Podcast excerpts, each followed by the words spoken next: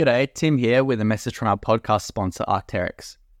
We Are Explorers and Arc'teryx have been working together for years now. We love their commitments to the environment, their diversity initiatives, and their hardcore, great looking gear.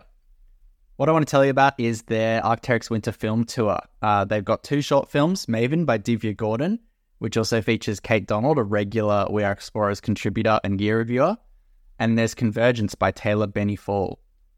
Both films shine a light on skiers and snowboarders in the backcountry in Australia, uh, what makes them feel at home, how it's special to them.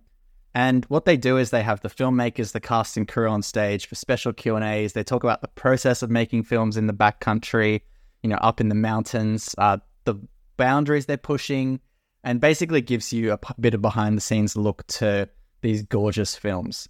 Uh, tickets are seventeen dollars thirty, and it's touring throughout July. They've got basically all of the ski resorts Buller, Hotham, Falls, Jindabyne, uh, Canberra, Thredbo, Bright for screenings, as well as Melbourne.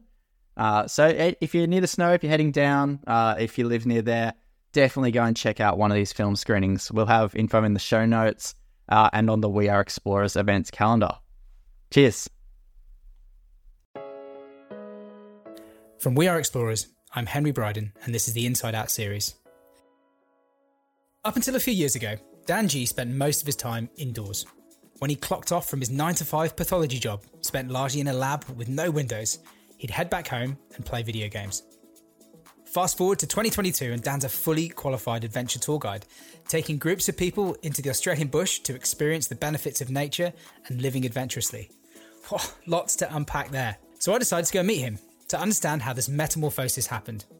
We recorded the podcast with Dan, better known as Hike and Seek, on the Grand Canyon Loop hike in the almighty Blue Mountains. And it's an inspiring and an evolving tale of personal change, of being prepared to pendulum swing your life's direction based on a hunch that you just can't let go of. It's about breaking down outdoor stereotypes, and it's about his mission to share the power of the outdoors with others. The series is made possible by the legends at Arc'teryx. Arc are huge supporters of the outdoor community in Australia and advocate for inclusivity and accessibility through partnerships with individuals and groups that do some seriously cool shit. I hope you enjoy the show.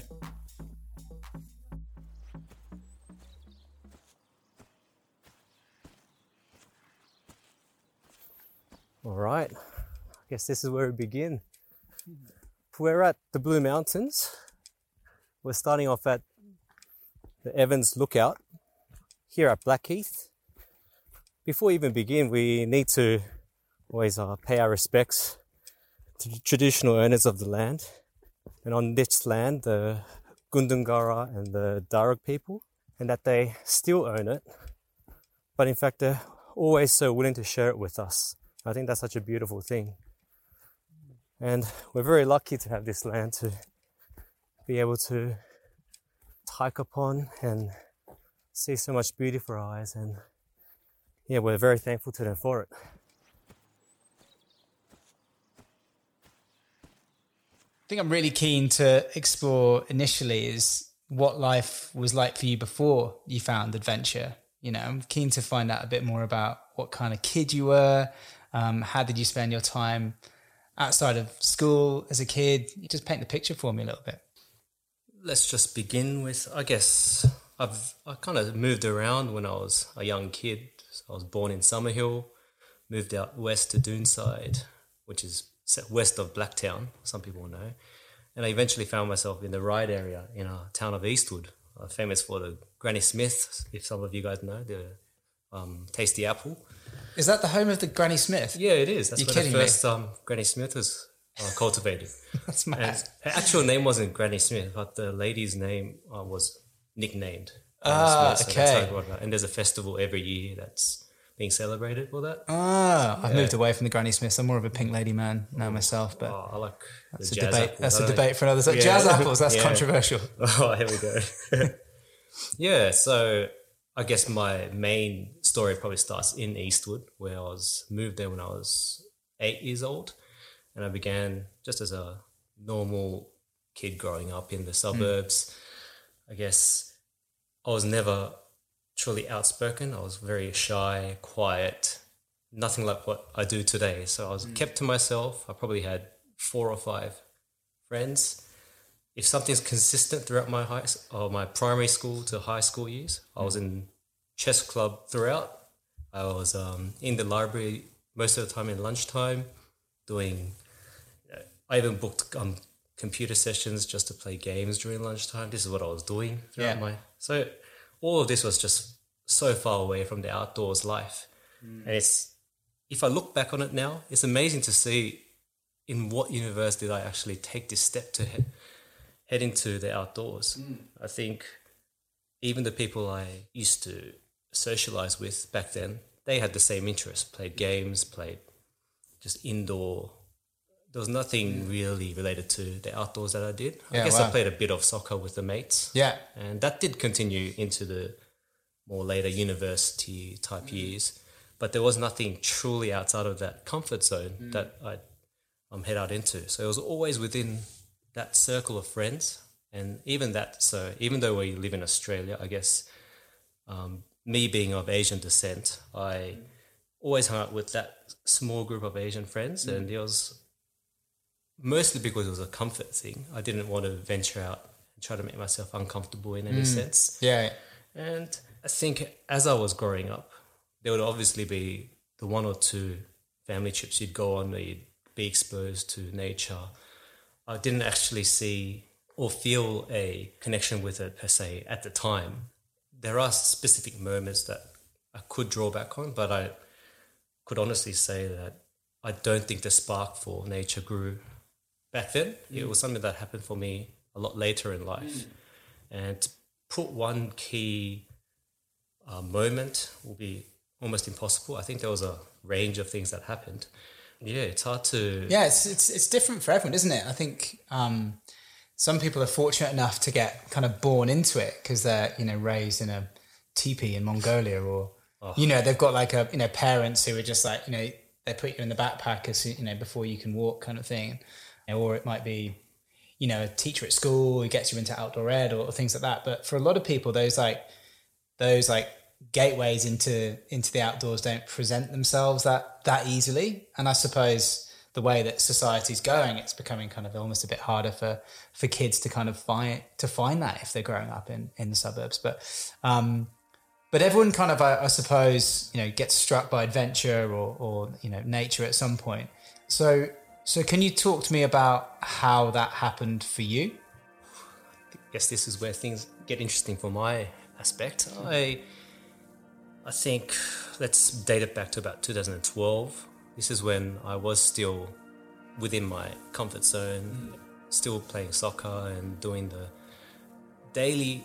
The schedule for every week was the same. You attend uni or you uh, do whatever there was to do, and then top it off with a session of soccer with community soccer with all the friends, and they'd leave barely enough time to do anything else because the night time was taken up by computer games. Even to that point, video games, computer games. I think some a fateful day in 2012. Um, it was about April, I'd say. I and managed to uh, fracture my foot, and that stopped me from engaging or playing with in, with soccer with my friends. And I think it was that point I did suffer a little bit of a as a depression kind of feel, and there was other things that did contribute. But ultimately, I wanted to work on my fitness and get back into it. Mm. And for some reason, I couldn't walk because that was a difficult thing rehabbing at the time. Mm. So I decided I'm going to try and drive and drive to different spots that I'd never seen before. And I headed to Canberra for a few days on my own. That was a bit of a really new experience. That was something that I'd never even dreamt of. It was I guess people would think, what's there to do in Canberra? Or that's what I was asked that far back. But, but now I think about it, it was probably one step, just getting me closer to where I am now. Then there was a moment when I truly started to heal. My fractured foot started getting better, and then in 2013 there was a day when I just dropped what I was doing one day, and I thought I'm going to head up the coast to Newcastle, and I just drove my car without any plans whatsoever. I thought I'd just stop at every river or inlet that I could and just see if there's a nice thing to look at. For those that live on the Central Coast, will know a place called Chittaway Point. It's just on uh, Lakes, and I just drove my car along there. It was a absolutely still day, amazingly just calm. Sun's out, few clouds in the sky. And I just look over to my left, and this lake, Tuggerah Lake, is still as possible. And there's a few uh, black swans and flying, uh, just floating around. And I just looked out. The reflection of the sky was just perfectly glazed onto the top of the water. And at that moment, I realized I love nature it's just amazing. And I just took a photo of that moment. This is 2013. Mm. It was just a wow moment. Mm. And to this day, um, I began my Instagram back in 2013, mm. uh, September. And that's my first photo I ever put up. Mm. It's just pretty much symbolizes the beginning of my adventures because that one defining moment just showed I love nature. This is just mm. amazing. It wasn't like I headed somewhere with a plan but it was just this beautiful scene that you couldn't make up. And I just and I headed back, and that's where I probably drew my first inspiration from. Mm. There were other moments such as uh, you guys might know, you know the uh, the movie of Secret Life of Walter Mitty. Yeah. yeah, the one where Ben Stiller's just in his normal um, Times Magazine job yeah. and his working office hours suddenly gets the um, feeling of you know I'm going to leave my job and head out and do something crazy. Mm. Mine was not anywhere near as crazy as that, mm. But the fact that I thought, hey, I watched it. I got a bit of inspiration. One day, I uh, finished work at the hospital. I decided I'm not going home today. Looked up a motel in the Blue Mountains, headed straight there, and stayed overnight. And the rest of the weekend, Saturday, Sunday, I was doing my first ever solo hike this was 2014, mm. and this happened to be National Pass in Wentworth Falls.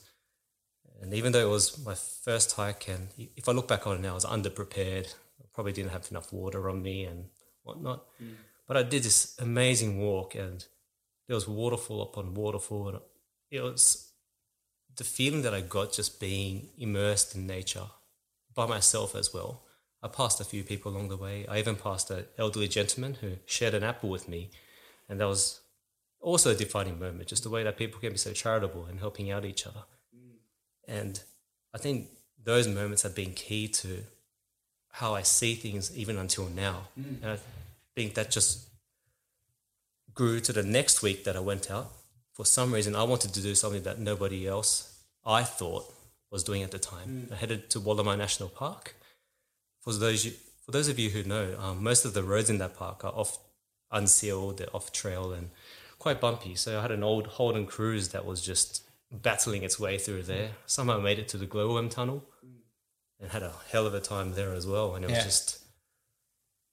No, it's, ama- it's amazing. Started, you know? It's amazing. so, like, um, it's really cool to hear you talk me through it because it's almost like you had um, that trip that you did up to Newcastle was the sort of pivotal moment really where it started to open your eyes to like a whole new like sort of lens to see the world sort of thing um, and then just hearing you talk about it as well it's like you know it, it opened up the door for you and then it's like right i just need to like keep diving a bit deeper into into this and and different ways of of sort of exploring it by yeah. the sounds of it it's like you were you literally going out from that moment was it like wow this is you know, it was so exciting that you were like every week from that moment onwards, it was like, right, get me, get me out there.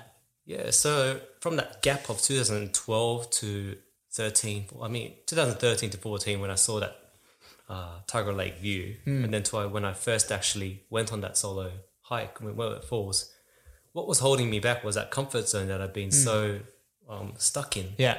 And I think, including watching the movie, that mm. just helped me to yeah, right. get out and just do something for myself and not wait for somebody else to join me. Yeah. Because I'd been asking other people, do you want to do this? And everyone would say no, and I'd take a step back and wait. Mm. But I stopped doing that. And from that point on, okay, right. there was no coming back.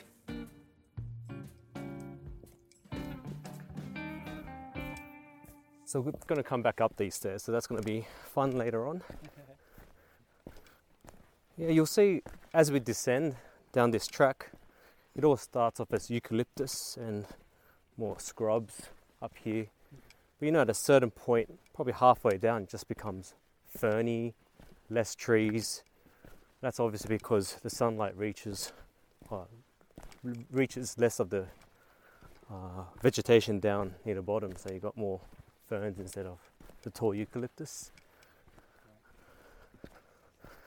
And here, we're here in summer at the moment, so the best of the flowering season is kind of past. When you'd be coming through in spring, you'd see a lot more wildflowers and well, but still nice. And looks like there's been rain not too long ago, so you got a great scent of just forest eucalyptus around. Oh, I think that actually a thornbill there. Yeah, they make the little chick chick chick chick chick sounds, but hard to imitate a bird sound directly. But yeah, that sound. There you go. We have a thornbill here, right in front of us. You'll notice it has it's very round. It's got black stripes on its um, chest. It's a thornbill. Very common in all the areas. It's funny how all these small birds are kind of they're different, but it's hard to identify. That's one of the more easier ones to identify by sound. Yeah, yeah. Yeah. In Korea, hiking is, which is my ethnicity, ethnic background. The culture there for hiking is you can't hike until you've got all your gear. So nobody in, it's very rare to see someone on a mountain in Korea Yeah, without, like winging it. yeah, oh yeah. I mean, you can't find anyone winging it. Mm. You have to have gear head to bottom. So you have, and Yeah. you'll be hard pressed to find somebody without hiking poles. It's almost like a golden rule. You, so it's just, if you don't have the right gear, you shouldn't be up here. Kind of mentality there. Okay. And I guess it's sort of exclusive so that some people can't ever experience it because they don't want, they don't know if Yeah. they want to. But again, people are more prepared there. Yeah, yeah. So there's Yeah. less accidents and people getting stuck in the middle of nowhere like here, like I did myself. Pardon my total ignorance, but Korea, right? So, Yeah. what's the sort of outdoor scene like there? So Korea is oh, about 70% mountainous region, um, if I'm not mistaken. Really? Yeah, so, and the other, so let's put it this way South Korea is about just only a little bit bigger than the whole land size of Tasmania. Is that right? Yeah, but Tas- South Korea has double the population of the whole of Australia. Huh. So you can imagine fitting double Australia into um, the size of Tasmania, and it's and then you put 70% mountainous region onto that. You can just see how stacked and how right. jam-packed everything is. Whoa. So there's mountains everywhere for climbing and hiking, and they're great because they're like high rise. They're just tough. Like one day, you go to the top, Yeah. you see amazing views. Yeah. But those views are almost always a combination of nature and buildings Okay. because you always have a Yeah. town at the bottom. Yeah, yeah. Yeah. So it's it's very different. Like because I've hiked there a few times myself, Yeah. and I guess everyone in Korea, no one knows what a um, canyon is because everything's you start at the bottom, you go up. There's not really anything that goes down into a valley, Yeah. and their definition of hiking is climbing a mountain. Okay. Yeah, so it's a bit foreign to them when they come to the Blue Mountains and there's no climbing. It's just Yeah. the Three Sisters right there, Yeah, okay. whatnot. And that's where I guess part of my international market, or the people that I've helped over the years, is to let them realize it's not just all about mountain climbing, but you can find beauty in just say on a level plateau. Yeah. You can be down in a gorge somewhere. It's not all about mountains. And Mm. different ethnicity or different cultural backgrounds have had different exposures to different environments. Mm-hmm. I think it's just great to actually talk with them and see what they've gone through, what they've seen, Yeah. and see how it differs. Yeah. I just think, yeah, it's I've, I've probably learnt a lot more than I'm able to teach other people or share with other people, and I think that's a blessing because it only helps to increase, I guess, what I can share with other people. Yeah.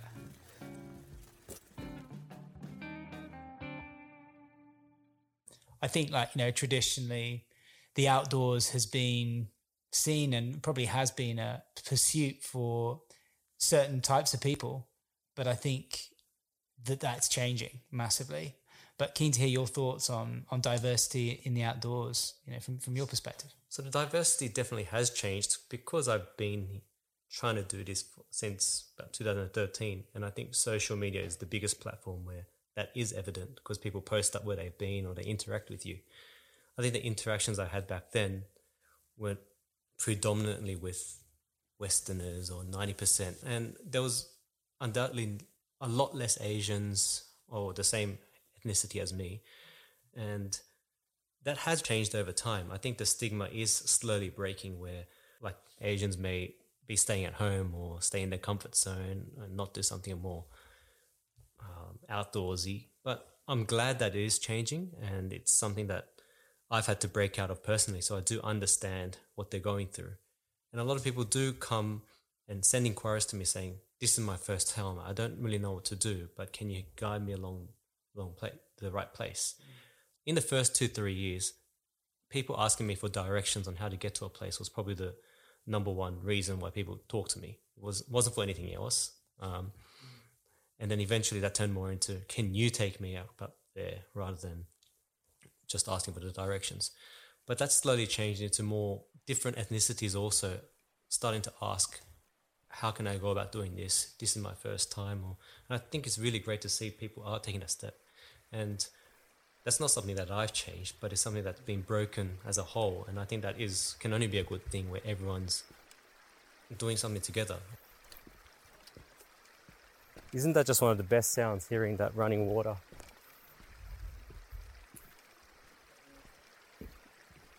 Hard to imagine two years ago these were bone dry and a lot of this was just brown. It's, it's seriously incredible. I don't know how. It's just green everywhere.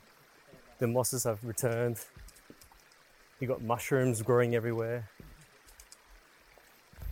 So this, on the left here, you have the continuation of the trail, and it goes all the way back up to the car park, the other car park. This part of the walk takes the longest, so an hour and a half, just slow walk up this way.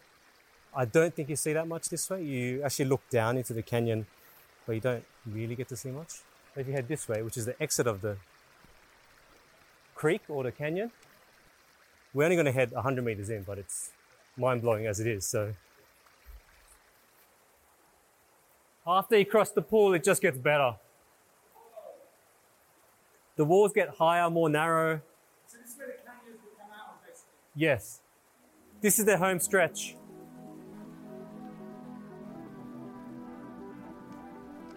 Yeah, I guess the first time we crossed paths, mate, was a submission that you made to We Are Explorers back in the earlier days, and I think it was yeah. in 2016. Yeah, really um, early, even before I'd taken a big group, to be honest. Yeah, yeah. yeah. It was the Donkey the Donkey Mountain hike. Yeah, I remember no, when it came in thinking, one. where the chuff is Donkey Mountain? This place sounds nuts. um, and I remember the photos you, you, know you sent through. It was sort of stunning. The story had, That's um, you know, the you know the words that accompanied it was kind of like it, it just embodied everything that, that we were trying to sort of, I guess, embrace and, and encourage through through what we were doing. But obviously, there's like a little bit more to this adventure, isn't there? Oh, well, where do we begin? Huh? So, can you just tell me a bit about what happened on the the fateful Donkey Mountain adventure? So let's see. I guess if you've been um, lucky enough, let's say, to t- go on a tour with me, um, most people have heard about this at least once or twice because it's it is an experience, and I have to tell people I haven't not had my share of problems and um, encounters in the past. I have been underprepared. So Donkey Mountain was a mountain that had been on my radar for a long time. As uh, if you look around Greater Sydney and its surrounds, there aren't many high-rise mountains, the um, standalone mountains to be um, precise.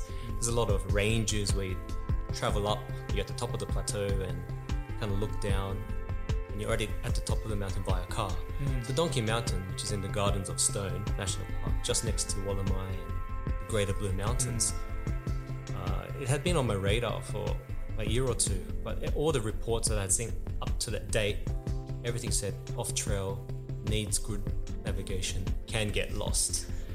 And I should have taken those warnings even more seriously than I already seriously did, because I was prepping myself for it.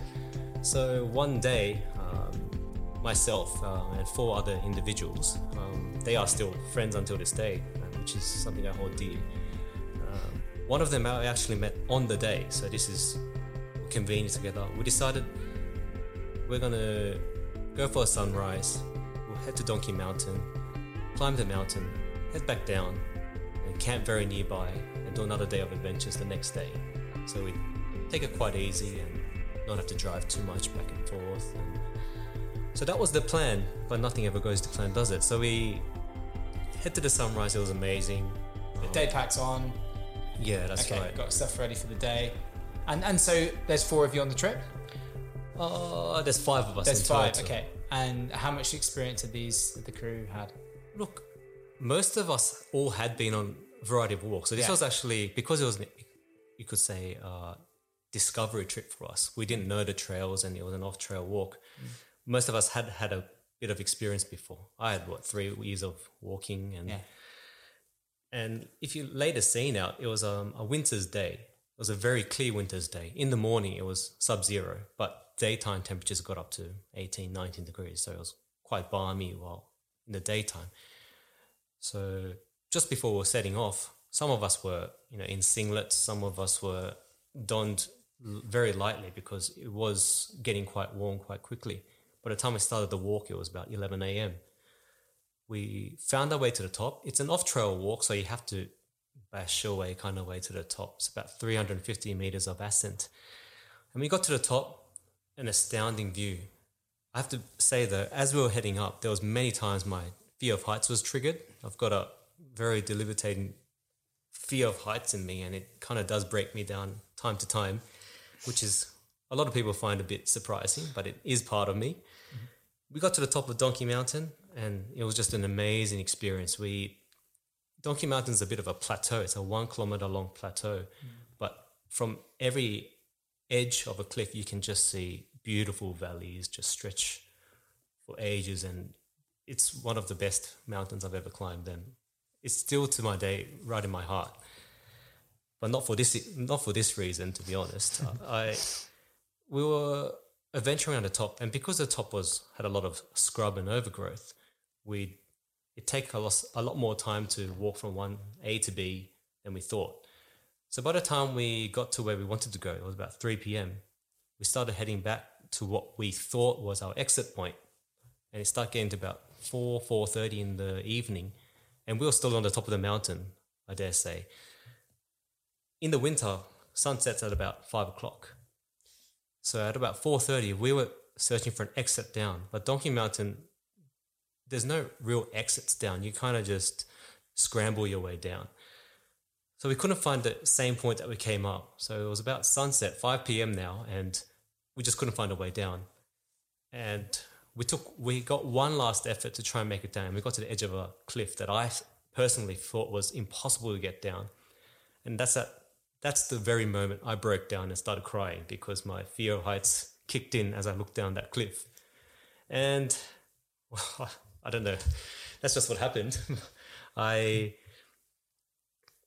sat back down, and I think it took me about 10 minutes to get back to my wits. But we all just agreed at that point we were staying on top of the mountain. And So this is where this is midwinter. midwinter. Midwinter, you've got day packs on. Yes. Um, so you had maybe like a mid-layer jacket on or something like that. Three people had jackets, two didn't. Three people had jackets, two people didn't have Yeah. jackets on. Yeah. So I guess you didn't have obviously food for for the evening. so No, you're out of we food, did not. out of water. We had probably about just under a litre between five of us. Jeez. Yeah. I think most people would probably sit down and cry at that moment. Mate, yeah, to be fair. that's right. oh my god. So you must have been pretty, um, yeah. Like at this point, like you made the decision, right? We're going to ride out the night. Yeah. What was the what was the what was the mood like in the in the team? Because were you sort of not in charge, but were you the more experienced of the of the crew? So, I mean, this becomes a bit of a Lord of the Flies Yeah, sort of situation. right. But you know, like, did were you sort of stepping up as kind of um, the leader almost at, at this point to like make the call, or like what what? Because you know, I'm guessing I'm guessing there's a lot of panic in the crew right Yeah. at this time. So so what? So the funniest, for me. I guess, the main point is that surprised all of us when we look back on this incident was Hmm. no one ever panicked, and it was such. We look back on it now and we think, Hmm. how did no one panic? Because it's s- situation no one's planned for. Hmm. It's just come up on us suddenly. Normally, in a situation like that, because I convened the whole group together to go on this hike, I would probably feel the initiative to take charge. But initially, because I had gone through that fear of heights um, episode, I couldn't initially take charge. And it was more up to two others who were a bit more experienced uh, along with me. That So they did a bit more of, they were trying to look at a map. We did have a map at the top, but the map is not your average Google Maps per se. This is a hand hand drawn map but that's very hard to follow. Um, oh, full credit to Jeff Fox, by the way, who's drawn this beautiful map. We can understand it now, but back then it was hard to decipher it. And we all thought we need a fire and we need to find a cave. Those were the two things that we were thinking of at that point. Yeah. And we did everything we can to find a cave where we would be able to huddle in with a fire next to us so that we could spend the whole night. And I think it took us about an hour to get there using our phone torches. And I mm. think one person had a torch just by pure luck. And we did eventually find our way there. And from then on, I think it was 6 p.m. to 7 a.m. the next day, because long winter nights. Mm. This was just how do we get through the night? And we took turns kind of take give, getting a bit of shut eye, someone looking over the fire. How do we make the fire? That's another story. We had some matches, but we didn't really have any starters. So we had to find our own ways to get that started, which was a challenge, which took our mind off things. That was a great thing too. Got out of context, caves, fires, and huddling sounds quite quite nice, but it's actually in this in this scenario, it's far from it. So I mean- like everyone's just like, I suppose the fire would have kept you warm. Thankfully, I mean, thank thank God you had like yeah matches or some way of actually like igniting a fire. Yeah. so Um, luckily, so you just huddled around the fire, um, and people are sort of nodding off to sleep and just you know kind of getting through. So the three people that did have jackets were somewhat a bit more warmer than the rest. But I think as long as the wind was stagnant at the mm. time, which was where we were staying was pretty good, Yeah, um, the fire would keep us, or the direction that we were facing to the fire, that was warm. The back mm. of us was really cold because mm. that night reached about minus two, minus three at night. This was evident as we, when we actually headed down the next day, when we eventually did, the ground was 100% frozen everywhere because it was that cold. And I don't know oh, how we got through that night. so, so that must have been such a relief when you know you started to see you know the sky color kind of change Yeah. and and start to see like the sun beginning to sort of rise and, and sort of thaw thaw you all out again when um when morning struck was it just a case of right you know once there's enough light we're just going to get moving and just be able to pick our way because because I think what, what I'm quite I mean obviously like it is a walking billboard for what not to do on Yes. a hike in so many ways right but there's also some decisions that you probably made in that scenario which probably saved your bacon. Do you know what I mean? that's right, yeah. because I think in other scenarios and I think you know when people are in this sort of situation where it's pretty intense and you've got to make these calls you know some would have probably said you know what? Let's just let's just get down this mountain even though it's dark and we haven't got all got torches or or whatever it might be. Because then of course especially on this particular mountain because i understand it's like there's a lot of vertical drops Yeah, you could quite right. easily you know walk off. You know that that is a quite quite a you know, possible scenario so the fact that you kind of didn't do that in that snow is probably a good thing Yeah. and the fact that you were able to like find this cave get a fire go like that would have obviously quite literally probably saved saved your lives to be Yeah. fair so um, then so yeah so obviously like the next morning like what happened then something had to get us through the night, even before the morning, and that mm. was what thirteen hours of night. Mm. And god that would have at about midnight, the most beautiful. When a lot of um, photographers will know, and just general people, where the galaxy core will rise in the sky, and you can take astrophotography or hmm. whatnot. But the cave canyon system that we were in, when we looked up, the Milky Way core aligned with the opening that was right above us, and it was the most beautiful sight that I'd hmm. ever seen because I had never taken photos of stars until that point. Hmm. And when we saw that, our fears and our cold kind of disappeared for 30 minutes. Let's just say that 30 minutes. And we headed up to look at the stars. In that situation, because we, we thought we'd make the best out of this bad situation anyway. And we thought about our cold for about half an hour. We came back down and then we were miserable again. The next day we woke up, it's about seven. We're finding our way out.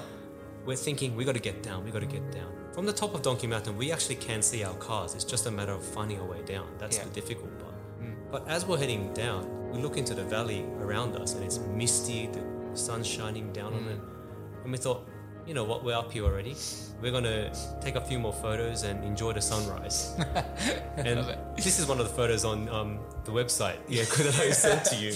This is it's what the, not the, sa- story, the story behind the photos is what we want. Exactly. Isn't? It's, uh, not as pretty as it seems, yeah.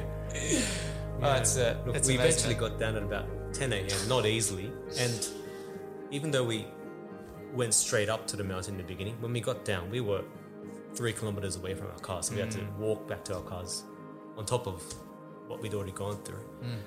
Yeah. And once we got to the cars, we had all our food waiting for us. This is the food from the night before, the morning, because we had we hadn't set up camp, so this is just everything waiting for us. Mm. And we decided to just open a big feast at about 10 a.m. medieval feast oh, at 10 o'clock. It was Yeah. it was one of the best feeds I've had. Am I right in saying that like two weeks after this trip, you actually applied to become a, a tour guide? So what what happened then was, um, obviously it didn't scar me scar me enough, and I reached out to a friend in Newcastle. Um, her name's Catherine. We decided that we'd convene a few people together on a Insta meet, which is what I think it's still called that now, is it not? Uh, I think yeah. so. Yeah, I think so. Yeah, so it was just a completely free event. People can come um, as they choose. It was more of a just a relaxed drive by a different location um, experience on the Central Coast. I had no idea that the event was going to blow out, and we attracted oh, 30 plus people, and it was just only added more fuel hmm. to my um, fire, just hmm. proving to myself that people wanted to come with me. People wanted to learn more, not just learn more, but indulge in that experience. Hmm. So, like, what what is it that drives you to not give up and just sort of, you know, keep pursuing this this dream of becoming the tour guide, adventure adventure guide? I guess the adventure guide thing, it's it comes hand in hand to me with the adventure part of it. A lot of people are looking for adventure and mm. a thrill and something that will blow their minds away and a mm. view that will make them gasp. And I think mm. that part of it really draws on the connection to nature side where they see a view and that's amazing and they can feel a sense of uh, like a connection to nature. I think the other part of it that I really want to portray to my people or the people that come with me is the respect and awareness they need to have for what they see. Not just this this place looks great. I'm going to admire it, but what are you going to do to help protect and preserve it? My vision as Hike and Seek has always been to share what knowledge I have with people, however limited it may be, and really see the beauty for it is like connect with nature, but also help them to respect it, help them to see why they need to care for it. Because they can build a connection with the nature, but it will only be strengthened by that deep mm. care for someone. You may become a friend with someone, but it's not until you actually care for them when they're in need, when they're asking for your help, that you really feel that you feel that bond. So we need to protect the whole world everywhere we go, not just the secret places that are beautiful. Mm. So my mission has always been to share as much as I can, share knowledge, knowing that it's a double-edged sword because there will be some people that won't have the same mindset and obviously have different agendas for attending these places. Mm. But I do have the belief that most people are good and are willing to learn more and help protect mm. the areas that we walk upon. Thanks for listening, and I hope you enjoyed the show. I want to say a big thank you to Dan for sharing his story with us today. Massive shout out to Arc'teryx, our sponsor of the show, who've made this whole thing possible.